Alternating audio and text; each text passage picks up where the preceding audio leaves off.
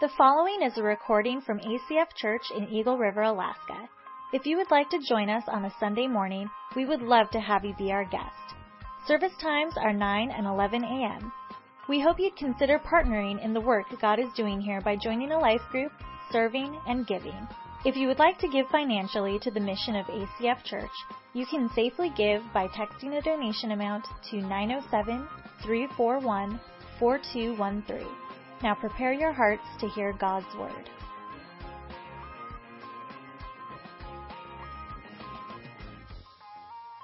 Hey, good morning, ACF Church. Morning. Hey, it's snowing. We're all happy. We're in a better mood.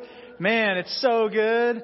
Five hours and 28 minutes today. That's it's it is the officially the shortest day of the year. It only gets better from here, church. So I'm very excited about that. Uh, my name is Brian. I'm one of the pastors here, and uh, we're just excited to be with you this this morning. Um, it's been a great series called God in the Manger. We're closing out our series today, and just looking forward to uh, Christmas Eve on Wednesday. And so, as Travis said, get your tickets out in the lobby. Invite some friends. Uh, some life groups are caroling and just handing out invites. If if you want to just make a little basket or something, you know, and, and just put an invite in there, invite your neighbors. Be sure to do that. We've got three opportunities this Wednesday to, to go to, to a service, and so make sure you pick one that works for you. Get, get your ticket so that we know how many seats uh, are filled in the room and make sure we have enough room for you. So it's been a blast. The series has been really fun. We launched what's called the ACF Wish Initiative. And so online on social media, what we did is ask you guys to hashtag ACF Wish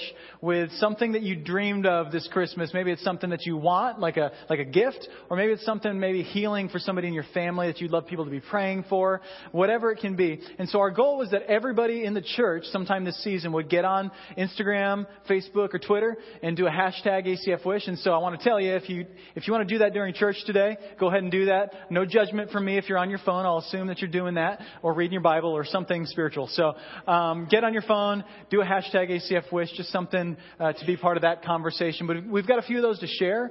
If we want to put those up, the first one, um, dog training classes for May. May is actually Mayhem, their dog.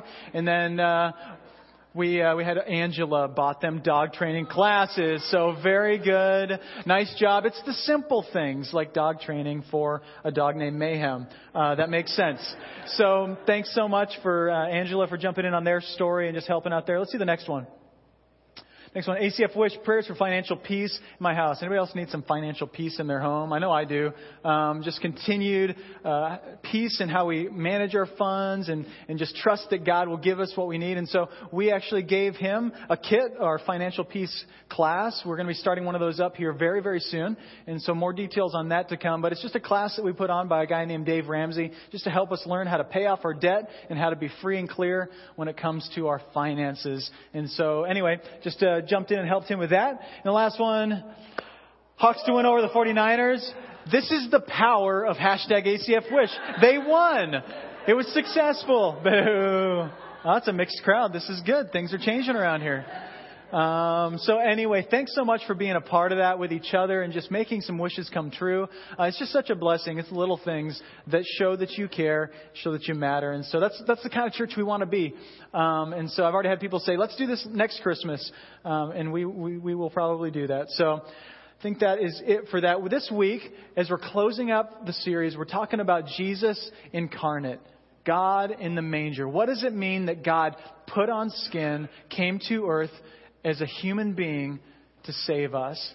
And how does this affect our lives? And so that's where we're going today. And I, I, feel like I feel like the implications are huge. As I've been preparing for this and just praying through this, it's just massive what this means for our lives, the, the implications of this. And I want to read this Luke 2 passage. And this is just a classic Christmas passage as we hear about God sending Jesus, his son, to earth. It says, Luke 2, verse 7. And she gave birth to her firstborn son, and wrapped him in swaddling clothes, and laid him in a manger, because there was no place for them in the inn. In the same region, there were shepherds out in the field, keeping watch over their flock by night. And an angel of the Lord appeared to them, and the glory of the Lord shone around them, and they were filled with great fear. And the angel of the Lord said to them, Fear not, for behold, I bring to you good news of great joy that will be for all the people. For unto you is born this day in the city of David a Savior who is Christ the Lord. And this will be a sign for you. You will find the baby wrapped in swaddling clothes and laying in a manger.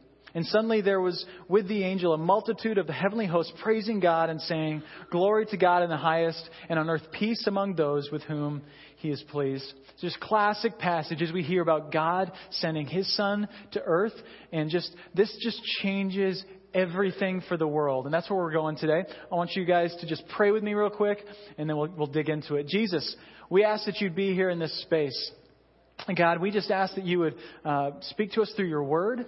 God, that you would change us. We ask that this time wouldn't be wasted as we gather together in your name. God, that we would interact with you, our Creator and our Savior, Father, and that you would come in, you would change us and make us more like yourself, God. Convict us, and uh, God, we just, we just will give you all the praise for what you do here today. Pray in Jesus' name. Amen. Amen. If you guys uh, want to watch this clip, we'll continue on in just a second.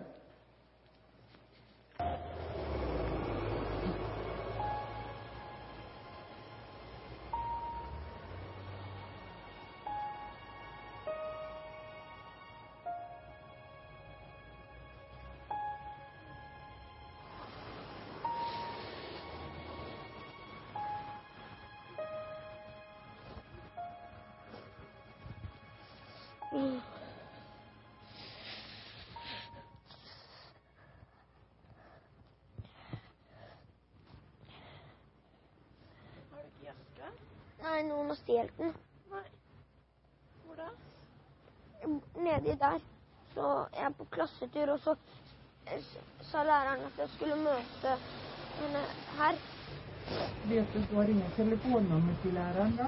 Nei. Mm. Eller så kunne vi ha ringt. Ja. Nei, jeg er veldig kald. Er det kald? deg. Ja. Ja. Ja. Ja. ja.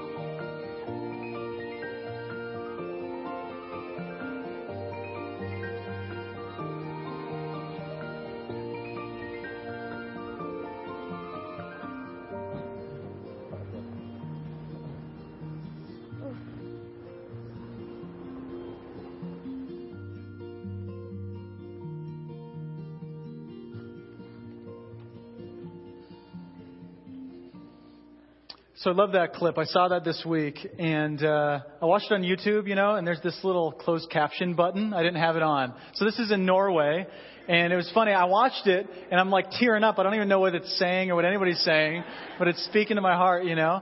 Uh, it's just funny.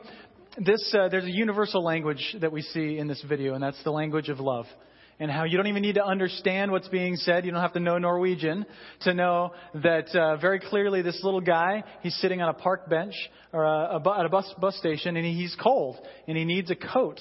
And these people are walking by him and you're just saying to yourself, give the kid a coat, right? Through the whole clip. Somebody give him a coat. Somebody help him out, you know. Uh, actually, once I turned the closed caption on, what I saw was this was just sort of an experiment that they did. Uh, this little guy was at the bus stop and they had him say he was waiting at a, for a field trip and that his teacher was supposed to come pick him up at the bus stop. And so, um, the, the, I, the question was, what would you to help, do to help Johannes? You know, would you be the one to help? And as I watched that video, I was immediately convicted and I asked myself the question, who would I be in that video? Like, which one was I? Was would I be uh, one of the blurred out people? You know, because you saw there's people that you could see, and there's people that were blurred out that obviously didn't give them permission to use their face in the video, um, probably because they didn't do anything. You know, and who wants to be in a video where you are the person that passes up an opportunity to help a little guy? You know, and then there were the people that were helping, the people that just chose in a moment of need to step into somebody else's situation and to give of, of themselves, to get cold so that somebody else could be warm. You know, I mean, that's a big deal. It means a lot. And so I asked myself the question, who would I be? Who would I be? So question for you today, do you like to receive help?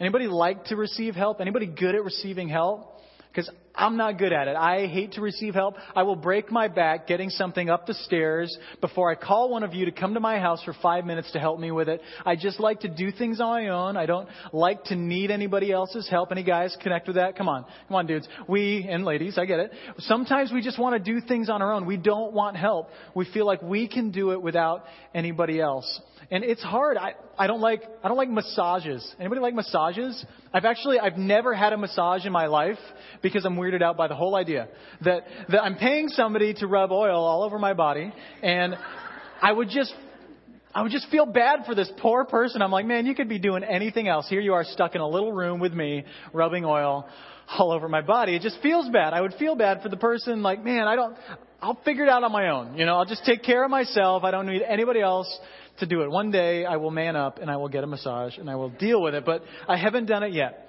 Um, there's something called the Enlightenment movement that came up into the 1800s, and it, it was all about this this idea that we could just do this all on our own. If we could just get more information and base our lives around solid facts, we just get more facts and more information, then what we would do is we would actually fix the world's problems. You know, slowly things like injustice and uh, and, and social issues and our relational issues would just melt away because we would understand the world in a better way you know?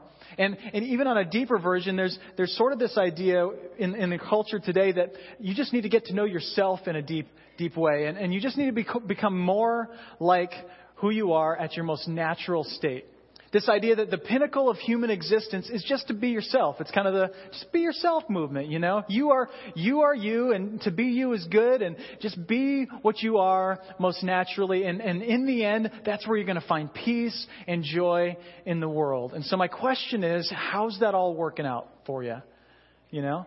How's that working out? Does it seem like slowly in the world everything's becoming more peaceful? Do you feel like as you get to know yourself more that what you see is that, you know, you're happier and you just become more at peace with who you are at your core? Because I don't, you know. I found that in my life the more I get to know myself, the more I dislike what I see, you know. Uh, the more I realize in that video I'm the guy walking by, you know. And, and so and I want to say this there's sort of a, a tendency to be like, well, so maybe what you're saying, Brian, is I'm supposed to meet every need. And let me tell you, that's not the case. There's only one Messiah, and it's not you, and it's not me, right? So you don't have to feel like you have to fix everybody's problems, or you're there. Uh, you can't own a coat, or you have to feel bad for having a coat because somewhere there's a little boy who needs a coat. Uh, that's not what I'm saying. I'm just saying there's something to be thought about here, some conviction maybe to be experienced as we say, who am I? Am I somebody that receives help and am I somebody who gives help? And then, or, or is my philosophy, maybe we don't need anybody else. And if I can just know the world better and I can know myself better, I can just get by without having to deal with things like faith. You know, that's kind of what the culture says. Just get to know yourself better. And this is kind of scary to me um, because, I mean, what if like right now I was just like, everybody, whatever you would do naturally, just do it. Like here in just like a second. Like let's just see what happens. Like just go. How many of you are freaked out? Like how many of you are really worried? Like if if just for one day I was just like everybody, whatever you most naturally do, just do that, and we're all going to be happy. Anybody think that's going to work out really well? There's there's a, there's a movie coming out like that. What is that movie where it's like everything's legal for a day or something? The Purge. So The Purge is coming out. It's the same kind of idea. Everything's legal for a day. I've seen the previews. It doesn't look good. It doesn't turn out well. This idea that if you just become who you are naturally, you just become the deepest version of yourself, everything's going to be okay. It's, it's not. And the problem is, at our very core, is something called sin and wickedness. And, and it's not a popular message, and churches don't like to talk about it, and it's, it's a hard sell because it's a difficult thing to, to, discuss, but it is really the launching point to us experiencing peace this Christmas, enjoy this Christmas like we want to. And so we're going to go to God's Word and let God's Word speak to us about who we are at our core apart from God. Psalm 14:3 says this: They have all turned aside; together they have become corrupt. There is none who does good, not even one. So if you thought you were the one that does good, the Bible says you're not. You're not the one. You're not, you're not the exception to the rule. Like, well, yeah, there's a lot of bad people, but I'm pretty good. He says, there's no one. And, and our culture, our culture doesn't really get this because we judge ourselves on sort of a sliding scale. You know, we grade ourselves on a curve. It just depends on who you're around. You know, like if, if you feel like a moron, all you have to do is go find somebody who's more of a moron than you are, and you don't be, you don't feel like a moron anymore. It's great. You know, or if, if you today are like, well, I'm really bad at math. Well, all you have to do is take a calculus test with my four year old, and all of a sudden you're going to feel like a brilliant genius, you know? Because, because it's just, it's about who you compare yourself to. You know, if you compare yourself to a four year old in math, you're going to feel brilliant and look like a genius. But if you feel good, if you like, you're like, I'm a good person. I set you next to Mother Teresa. You're going to feel like dirt, right? So somehow here, there has to be a bigger way of determining who we are at our core. And Scripture's saying that at our core is, is wickedness. Proverbs 29. Who can say, I have made my heart pure? I am clean from my sin. He's not asking for volunteers, saying nobody can say this. Psalm 58:3 The wicked are estranged from the womb. They go astray from birth speaking lies. Jeremiah 17:9 The heart is deceitful above all things and desperately sick. Who can understand it? Romans 3:9 says, What then? Are we Jews any better off? No, not at all.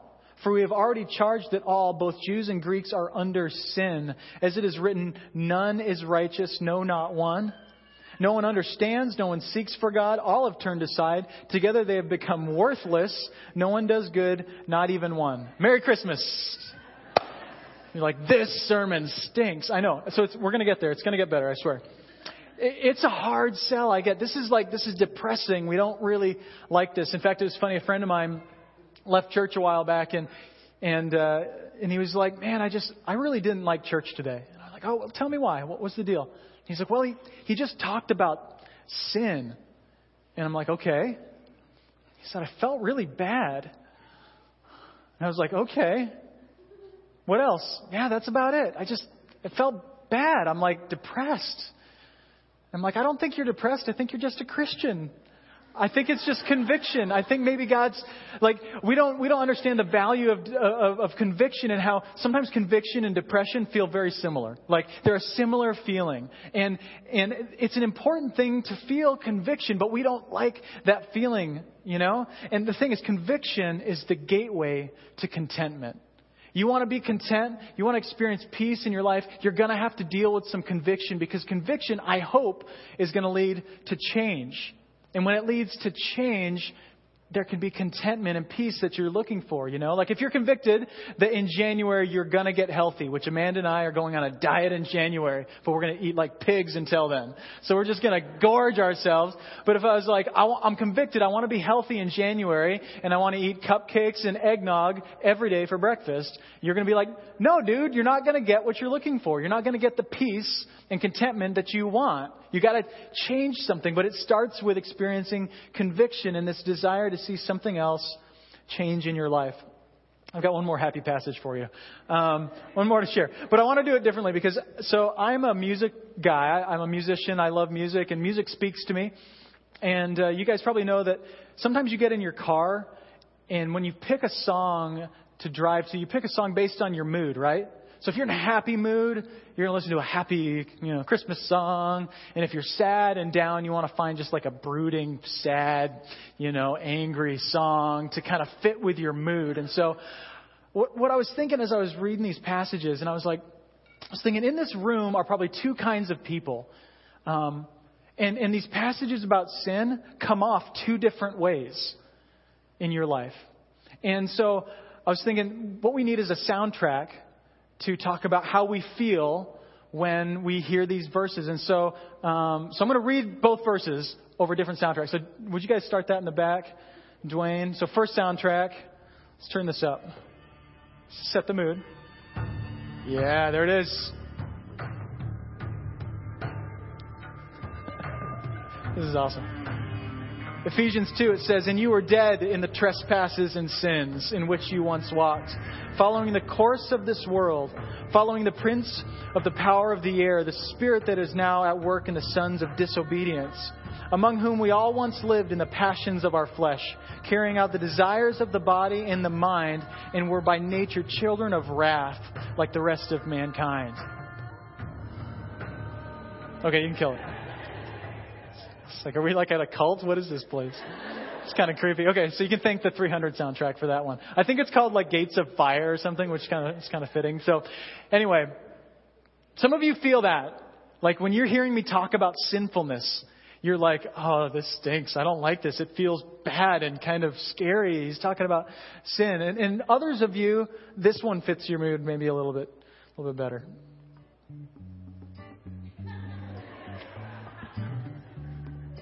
I'm going to read again. Here we go. Gotta wait for it to start. Ephesians 2 1.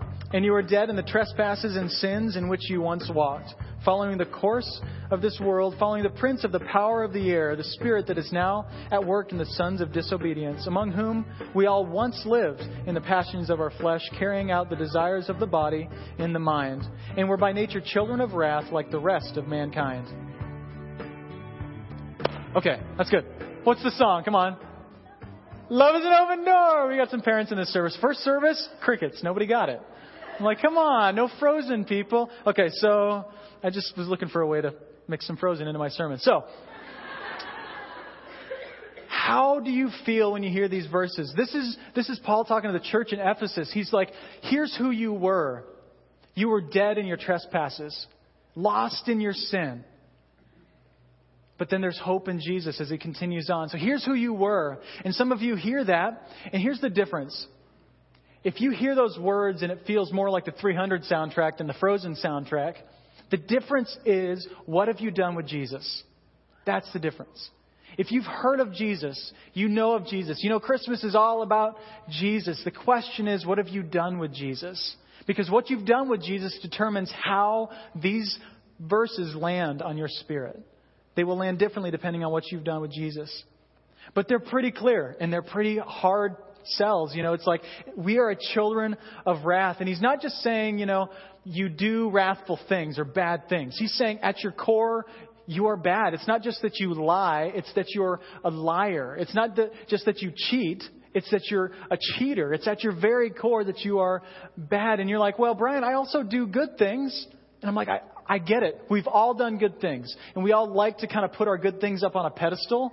It's sort of like, remember that good thing I did? Remember that coat I gave to that kid one day? Or, you know, remember that, that money I gave to this family that needed it, you know? Or whatever it was that you did that you were like, that was really good.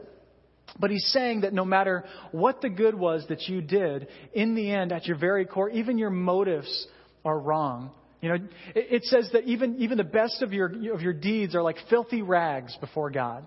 So the best thing that you can do without Jesus is still like filthy rags. It's still worthless before God. So we've done some good things, but even in our good things, if I'm honest, my motivation isn't always to care for somebody else. If I'm honest, I do good things most of the time so I can feel good. You know? Like, it's Christmas. Who doesn't like to help people around Christmas? Who doesn't like to go down to the soup kitchen, serve some soup? It feels good. Come on. It feels good to do good things around Christmas. But my question is, what does my life look like in January? You know? Is it the same? Do I still care for people? Do I still meet needs? Not that I'm giving out gifts to everybody all the year round, but maybe I should. I don't know. You know, maybe, maybe I should give out gifts occasionally. You know, I don't know. What, has it changed your life? Is anything different? Or is it all the same? So he's saying there's this systematic problem with our souls, and the occasional good deed doesn't fix it. It doesn't fix it. And so this leads us into the next part of the conversation, and that's Jesus. Jesus is God incarnate. God comes to earth through Jesus to save us. So throughout the Old Testament, if you read it, without the lens of Jesus, it looks a little weird. But if you read the Old Testament through the lens of Jesus, it all starts to make sense. All of the foreshadowing, you know, of, of the coming of Christ, all of the, the, the, prophecy in Isaiah, even down to God making clothing for Adam and Eve to cover up their, their sinfulness and their, their new realization of their nakedness. It's all foreshadowing, telling the story of the one who would come and cover us for good, and that's Jesus himself. Even the law, as you read the law and all, the, all of the, the sacrifices that were supposed to be made, even those things were, in Hebrews 10, it calls them the, a shadow of things to come. It says, For since the law has but a shadow of the good things to come instead of the true form of these realities, it can never, by the same sacrifices that are continually offered every year, make perfect those who draw near. So it's saying that even, even the law even if you did it well, it would never make you perfect. You know? God wasn't like, well, if somebody would just nail this, maybe, maybe then I would forgive you. Or maybe then we could fix this broken relationship between me and humanity. He wasn't just, just waiting for somebody to do it right. It was all telling the story, setting the stage so that humanity, humanity could understand our sinfulness, our inability to, to meet the standard that God sets and the holiness of God and our need for a mediator, somebody to fix this relationship between us and Him and to make things right, and that would ultimately be Jesus. By one sacrifice, He fulfills all of what was prophesied in the Old Testament. And Jesus wasn't just like a backup plan. He wasn't like, God wasn't looking at the world going, come on, let's do this, let's fix this. They can't ever seem to get it right. I guess I, Jesus, what are you doing for the next 33 years? You know, just go to earth and fix this mess. You know, it, it wasn't a backup plan. It says he was the plan from before time to come and to reveal God's love for humanity by willingly sacrificing his son. That's a different God. If you read it through that lens, if, if you read the Old Testament through that lens, it's a different God than people sometimes perceive God being. Like if you don't read it through that lens, you just see God as angry and wrathful and mean and he just wants to light everybody on fire, right?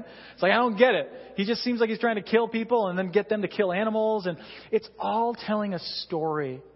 And even in the Old Testament, it's not like God changed in the New Testament. God was a God of grace in the Old Testament. God was a God of forgiveness when the people repented in the Old Testament. There was so much grace and forgiveness. He didn't change.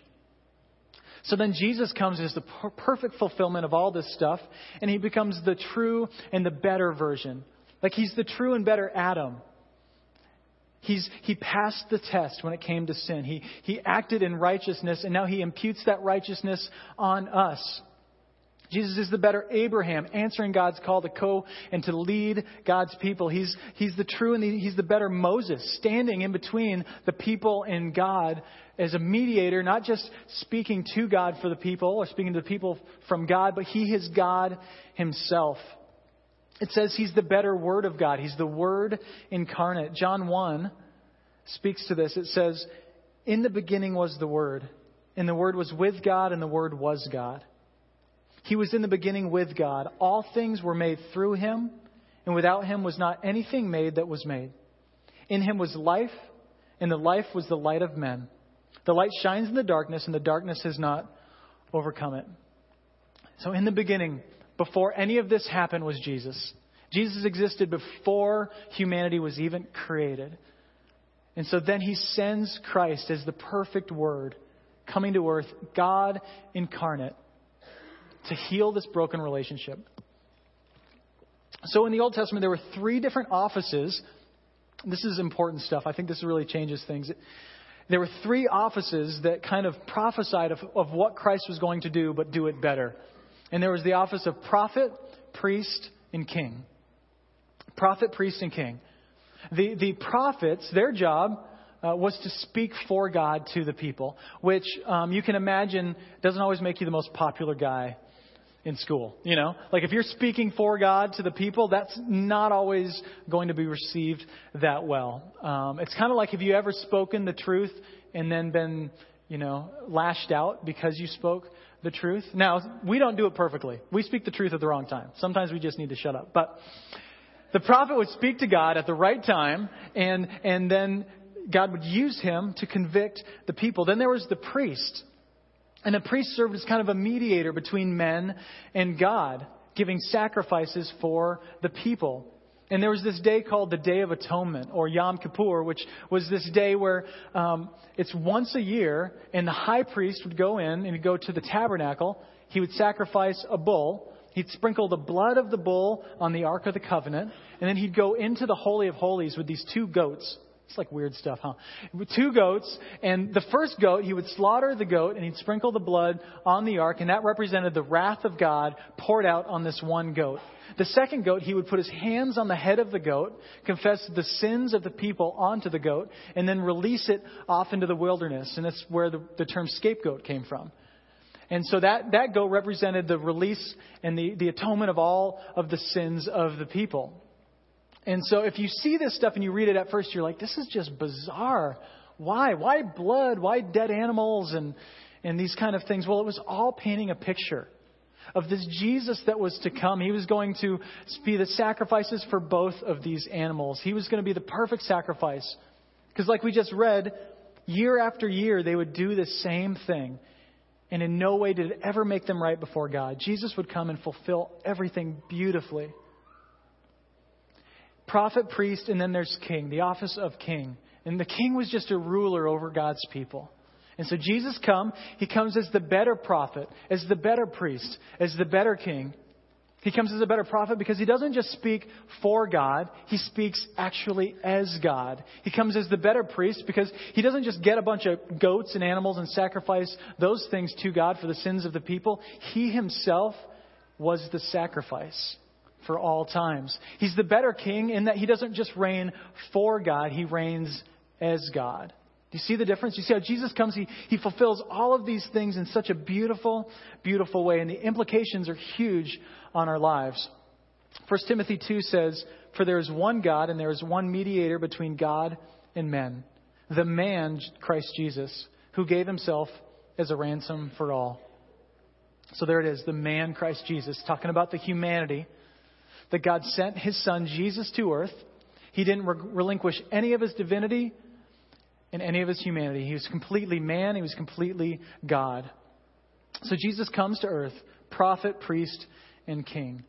And these and it says some amazing things to us. The incarnation speaks some amazing things to us. The first thing is this. It says we have a problem. The incarnation says we got an issue. Like Jesus isn't just coming on vacation to earth, got nothing better to do. Maybe he just wants to come to earth, have a little fun, go back to heaven. There's something wrong. There's a brokenness between us and God, a broken relationship. So the incarnation says, we got an issue. And for me, growing up, it kind of sounded like this wait till your father comes home. That's what it sounded like in my house. Houston, we have a problem. When mom says wait till your dad gets home, or when you come home from school and dad's already home, like waiting, you don't go in the house. You know, you know you did something, and it's coming. God sends His Son to humanity, and it says we better perk up and listen. There's something going on here. There's something not right. He brings conviction. He brings accountability to our action. This is Jesus coming to earth as the prophet. He says, Listen, things are not okay between you and I. Things are not right. Your natural tendencies are to be children of wrath, not of righteousness. John 12:48 says, "The one who rejects me and does not receive my words has a judge. The word that I have spoken will judge him on his last day." So he's saying, "Listen, I'm taking away all your excuses. I am telling you what's expected of you. And what's expected is, is holiness and righteousness, and none of us do it well. We all screw that up every time." So that means being an incarnational Christian means developing an awareness of our sin. It means developing this knowledge and this ability to see our sin for what it is. Because that's what Jesus did he came and he showed us listen, you have missed the mark. The incarnation says, I'll help you.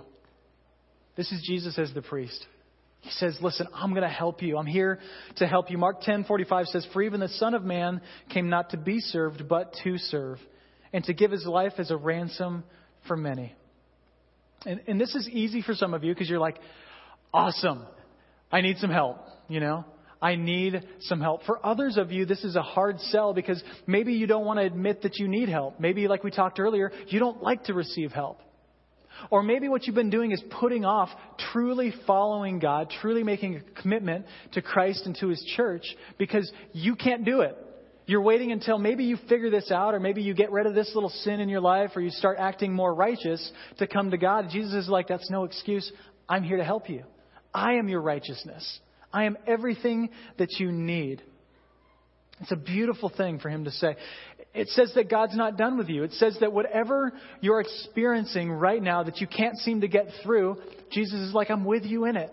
I'm for you. I'm next to you. I'm here helping you get through this one thing. We need to be okay with getting help. We need to be okay with turning to Jesus and knowing that we can't do this on our own. We need to, we need to receive that gift today. So being an incarnational Christian means receiving and giving help. This is what Jesus does. He shows up and he gives help. As an incarnational Christian in this world, we're, we're going to reflect him to the world. That means we're going to give help to people. We're going to be that first person to step up and volunteer to help when somebody has a need. And we're also going to be okay and not too proud to receive help, you know? I, I got to get better at this. I'm not good at getting help. The incarnation says, I am God. It says, I am God. I'm not just a man coming to earth. I am God Himself. This is Jesus as the King. John 17, 16 says, They are not of the world just as I am not of the world. Again, Jesus is saying, This isn't my home, you know? I'm here visiting. I'm going to I'm going to help, but, but eternity is my home. This new kingdom that he preached about is his home. And so he kept preaching about this new thing to come, this new kingdom. And he came in and he flipped all of their religious rules upside down and said, No, I don't know what you think you're living for, but this is what it's all about. Eternity is what it's all about. And so with Jesus as your king, what happens is you don't need to obsess about tomorrow. You don't need to worry about tomorrow. Jesus says that, you know, consider the lilies of the field. They neither toil nor spin. They don't worry about tomorrow because tomorrow will take care of itself. It, it, it's not something you need to worry about. We don't need to worry about physical beauty.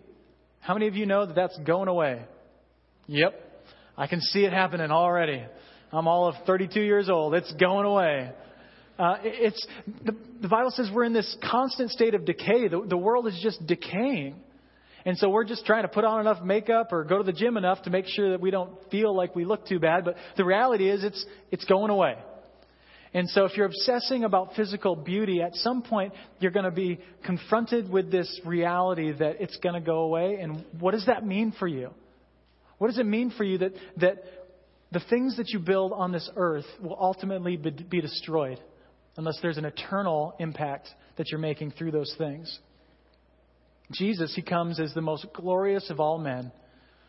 But it said in the Bible that he's nothing, was nothing great to look at, you know? He was nothing special to look at, but he was the most glorious of all people. How's your heart? Do you determine your beauty by your heart? You know? What are you using to determine beauty and value in this world? Jesus is king. If he's the king, you don't have to worry about the next promotion, the next step up the ladder, you know, the next thing with your business. You don't have to worry about those things because in the end, Jesus is king. Now, hear me. Do all of those things well. Do them with all your heart, but do them for an eternal impact. And when they, when you make that eternal impact, it's actually going to mean something. Like it's actually gonna, it's actually gonna continue on. It won't just burn away, rust, and be destroyed. So the question is, when people see you, do they see Jesus coming to earth? If you're an incarnational Christian, people are going to see Jesus on earth. This is what it means to be somebody who gets the incarnation. God with skin on, right here, right in front of us. So it means to know Jesus as your prophet, to know him as your priest and as your king. But here's what, here's what happens is oftentimes we know him as maybe a couple of those things, but there's one that's missing. You know? If Jesus isn't your prophet, what you're going to see God is, is a helper to make your life better. You're going to see him as king, the one in charge, but you're going to feel like you're pretty good without him. You're going to feel like you're okay without his help if he's just your priest and he's your king. And some of you today, you feel that way like, listen, Brian, I know God's here. He sends Jesus to help me, but I'm kind of doing okay without him. I'm kind of okay. And if, if we're honest, a lot of times Christians, we live this way. Like, we just go through life kind of like we're just, we're, we're doing pretty good. Life's all right. And it always concerns me when I, when I ask people, like, what is God convicting you of lately? Like, what is God saying, I want this to you in your life about? And, and you don't have an answer for that. That means maybe Jesus isn't your prophet. Maybe he's not speaking into you because let me tell you, there's a lot of work to do. I can see that. Like I said, the more I look at myself, the more I get to know myself at a deep level, the more I dislike what I see. And the more I want Jesus as what defines me at the deepest of levels. So that's what we want to do. We want him as our prophet. In my life, I was uh, in junior high school, music was everything to me. And uh, I started playing the guitar then. And if you don't know me, I was worship leader here for a lot of years, and I just stepped in and started teaching recently. Um, but music is everything. It's, it, it has defined my life. And there was this one moment where this guy came to my Sunday school class at our little Baptist church, and he came in and he started talking about um, some things that he had done. He was an ex-con. He'd gotten out of prison. God has changed his life in prison, and he started talking about how this this music and this media had gotten into his heart and, and affected him in a really negative way. And as a 13 year old, this was ticking me off.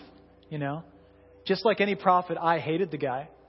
I couldn't stand that he was telling me that what I was doing was wrong, was making something an idol that was placed above God. And so in that moment, Jesus convicted me personally that I, I had created an idol in my life and that I was defined by this one thing. And, and you might think, well, that's, it's not a big deal, but we've all got that one thing right now. Like you all have that one thing that you're using to define yourself that's just a little bit more important than Jesus. He wants to be your prophet today. He wants for you to look that thing right in the eye and deal with it today. If Jesus isn't your priest, what you're going to do is be really aware of your sin, the prophet side of things, and you're going to know that, that Jesus is king, the kingship side of things, but you're going to feel like you can never be good enough. He wants to be your priest. He wants to be the mediator. He wants to be with you in the process. This is the part of you that when you hear the verses about sinfulness and wrath, that you're like, oh, it kills me. I don't want to hear about that. Because it convicts us, and we're not letting Jesus be our helper. Letting him be alongside of us. He's not just some king sitting a thousand miles away saying, get better, act better. He's with us in the mess. He joins us in the mess of humanity, takes on the skin of men, dies, bleeds for us, steps into our issues. This is why Christianity is so much different than any other religion. Because our God doesn't just yell at us from a mile away that we're not good enough. He actually gets down into the mess with us and says, Listen, I am the standard. Holiness is the standard, but I'm going to help you, and I will be your holiness. I will define you. It's so easy to become this person, to just run from anything that makes you feel a little bad. You don't have to. You can look your sin in the eye. You can look your inadequacies in the eye, and you can say, Listen, I know it's bad, but I'm just so thankful that Jesus is my priest. You can have that today. For me, this was, I was convicted to give up music for a season. As a 13 year old, I'd never been convicted of anything in my life, you know? For the first time, I felt this feeling that God said, listen, it's between me and this. Like He drew a line in the sand. I knew it in my heart that I had to make a choice. And He empowered me. And I, I spent a year without playing music or listening to music or anything like that. And for me, that was a really, really big deal. And for you right now, whatever that thing is that you're saying, no, I'm not going to give this up, God may be wanting to, to change your heart towards that thing. He may be wanting to come in and say, listen, how are you going to place me above that thing in your life? And if Jesus isn't your king, what you're going to do is you're going to know the standard. He's going to speak to you like the prophet. He's going to say, listen, holiness is the standard. He's going to help you. You're going to get better. He's going to change your life. But you're going to do it for all the wrong reasons if he's not the king, if, if it's all not about him, coming through him and for him, then you're going to become the classic religious person. The person that does all the good things around Christmas, you know, you look squeaky clean on the outside, you got it all together, but on the inside, Jesus would say that you're like whitewashed tombs, you know? You're clean on the outside, but just filthy on the out, in the inside. We need Jesus as our king. We need it to be all about him everything about him. It's crazy. Jesus, it seems like he, he reserves the harshest rebuke for the religious, for those that just do the right thing for the wrong reasons. And there's nothing wrong with feeling joy in doing the right thing. There's nothing wrong with enjoying righteousness when, when you choose that. But we want the right motivation. We want to do it for God. We want to do it to bring Him glory and not me. Jesus needs to be the only king in your life. Some of you, your job is your king. Your husband's your king. Your wife is your king. Your girlfriend is your king. Your, your schooling is your king. Somebody last week, they came up to me and they were like, How's it feel to be a holy man for a living? And I kind of puked in my mouth a little bit. and I was like, ah.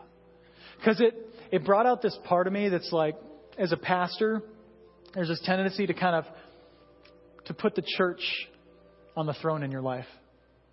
And when they said that, I just felt this this opportunity in my soul to recommit to Jesus being the only king in my life, you know? And that's my commitment to you guys as I as I serve here, um, that you're not on the throne. Amen. Um, and that I'm not on the throne, and that Jesus is on the throne. Um, for some of you, if you're like me, it can be hard to not please people. You run around trying to make everybody happy, everybody feel good. When they don't, you can't stand it, and you're all struggled up on the inside. Jesus wants to be king in your life. He wants to give you the peace that you can't get from trying to fix everybody's problems. Some of you need to know that. Jesus wants to be king, the only king. So here's my question for you Is Jesus your mediator?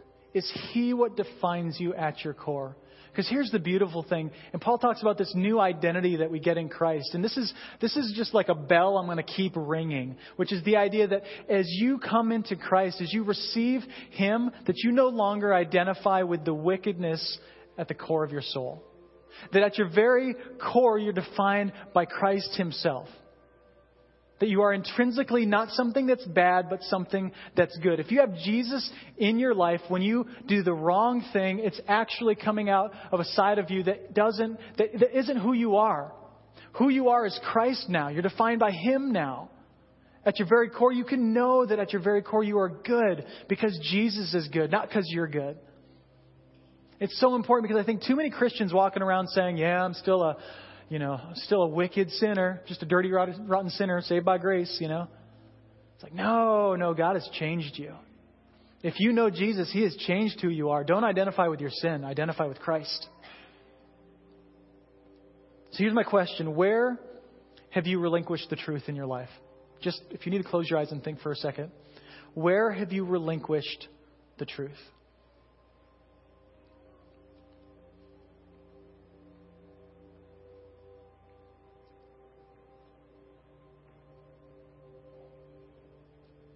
Where have you resisted his help?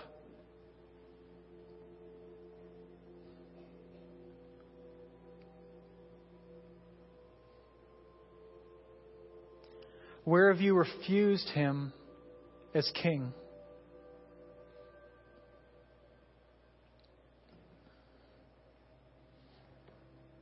Wherever this is, whatever, wherever your mind goes, I believe is where God wants to work today in your heart. This is that one thing you've been hiding under your bed from God. This is that one thing that you're like, God, you can have everything but this in my life. And I believe today, as we look at the incarnation, as we look at God coming down to earth as Jesus, as our better prophet, priest, and our king, as we look that in the eye, we can see that Jesus wants to be our everything. And that we don't have to do it alone. And that in the end, no matter what that thing is, it's all about Jesus. And that's all that's going to matter in the end. Here's the key. For us to really, I think, enjoy this Christmas and for us to really receive all of this, we can't just celebrate Christmas. We also need to remember Easter. And, and this is one of the hardest things for me about Christmas because it's, it's really difficult for me to separate Easter from Christmas. It's really hard for me to like celebrate the baby Jesus, you know? Little six pound, eight, eight ounce baby Jesus, you know? Baby Einstein. It's, it's hard for me to, to appreciate that because I know the rest of the story. If he's just a little baby Jesus, if he's just a, a man that came and did some good things, did some miracles, and then died, this whole thing means nothing. If Jesus is dead, Christmas is dead. It means nothing. It's just another chance to spend money and rack up your debt, you know? But if Jesus is alive, then this is, this is powerful, you know? If Jesus is alive, then life can be changed. If he's alive, then he conquered your sin and my sin, and he conquered death, and we're going to live for eternity with him if we'll follow him. That changes Christmas. That's, a, that's good news. I think we need to remember the entire story this Christmas of Jesus coming as our, as our prophet, priest, and king. And some of you today, I just, if you've been waiting to figure this whole Christianity thing out, like if you've been waiting to get your life figured out, to follow Him, I just want to invite you today to stop trying. I want to invite you to just give up and say, listen, I can't do this, but I know Jesus is real. I know it in my heart, and I'm willing to follow Him. I want to invite you to do that today. And if you do know Jesus and you're like, no, I get him, but he's not my prophet, or he's not my priest, he's not my king, I want to invite you to do that today. Receive him as all of those things, especially in that one area of your life that just came to your mind, and let him work there. And I assure you, there will be more peace there than you could ever get by figuring things out, than you could ever get by just doing what comes most naturally. That's the peace that you're looking for. And when you let him, I think that Christmas will change. Not just this year, but forever. Let me pray for us. Jesus, we love you and we are in desperate need of your grace. Father, as we look at our lives, we see that we naturally are a people of, of wrath. God, we do things that don't please you, God, and don't please ourselves. Father, we want true peace, not just temporary peace. God, we want to be changed for the entire year, not just for a month of the year. God, we want to live with eternity in mind. Father, I pray that we could receive you as our prophet, that we'd receive the truth, God, that we could be convicted of our sin, God, and challenged to live a life of holiness. God, I pray we'd receive you as our priest, that we could be helped by you and receive your help, God, that we would not be too proud to know that we can't do it on our own. I pray that it would all be about you as our King, God, that you would help us to shrug off any religious behavior, God, anything that we're doing that's about us. And God, we'd let you change our hearts and sanctify us and just bring you glory through the work that you do. Father, I just want to pray for the person in this room who has been waiting to follow you, has been waiting to figure it all out and to get it right. God, that today could maybe be the day where they walk into new hope and peace they receive you as their prophet, priest, and king, God, and then you would come in and be their mediator, God, and that you would make right a relationship that's been broken. And Father, for all of us, that we could live the incarnation all year round. God, that this week, this month, this year, you would show us moments where we can step into somebody else's story. God, where we need to get cold so somebody else can get warm. God, show us those moments and give us the strength and the desire and the vision to be people that step into other people's stories, God, and we help and show them Jesus in that way. We love you. We just prayed in your name. Amen. Amen. Love you guys. Thanks.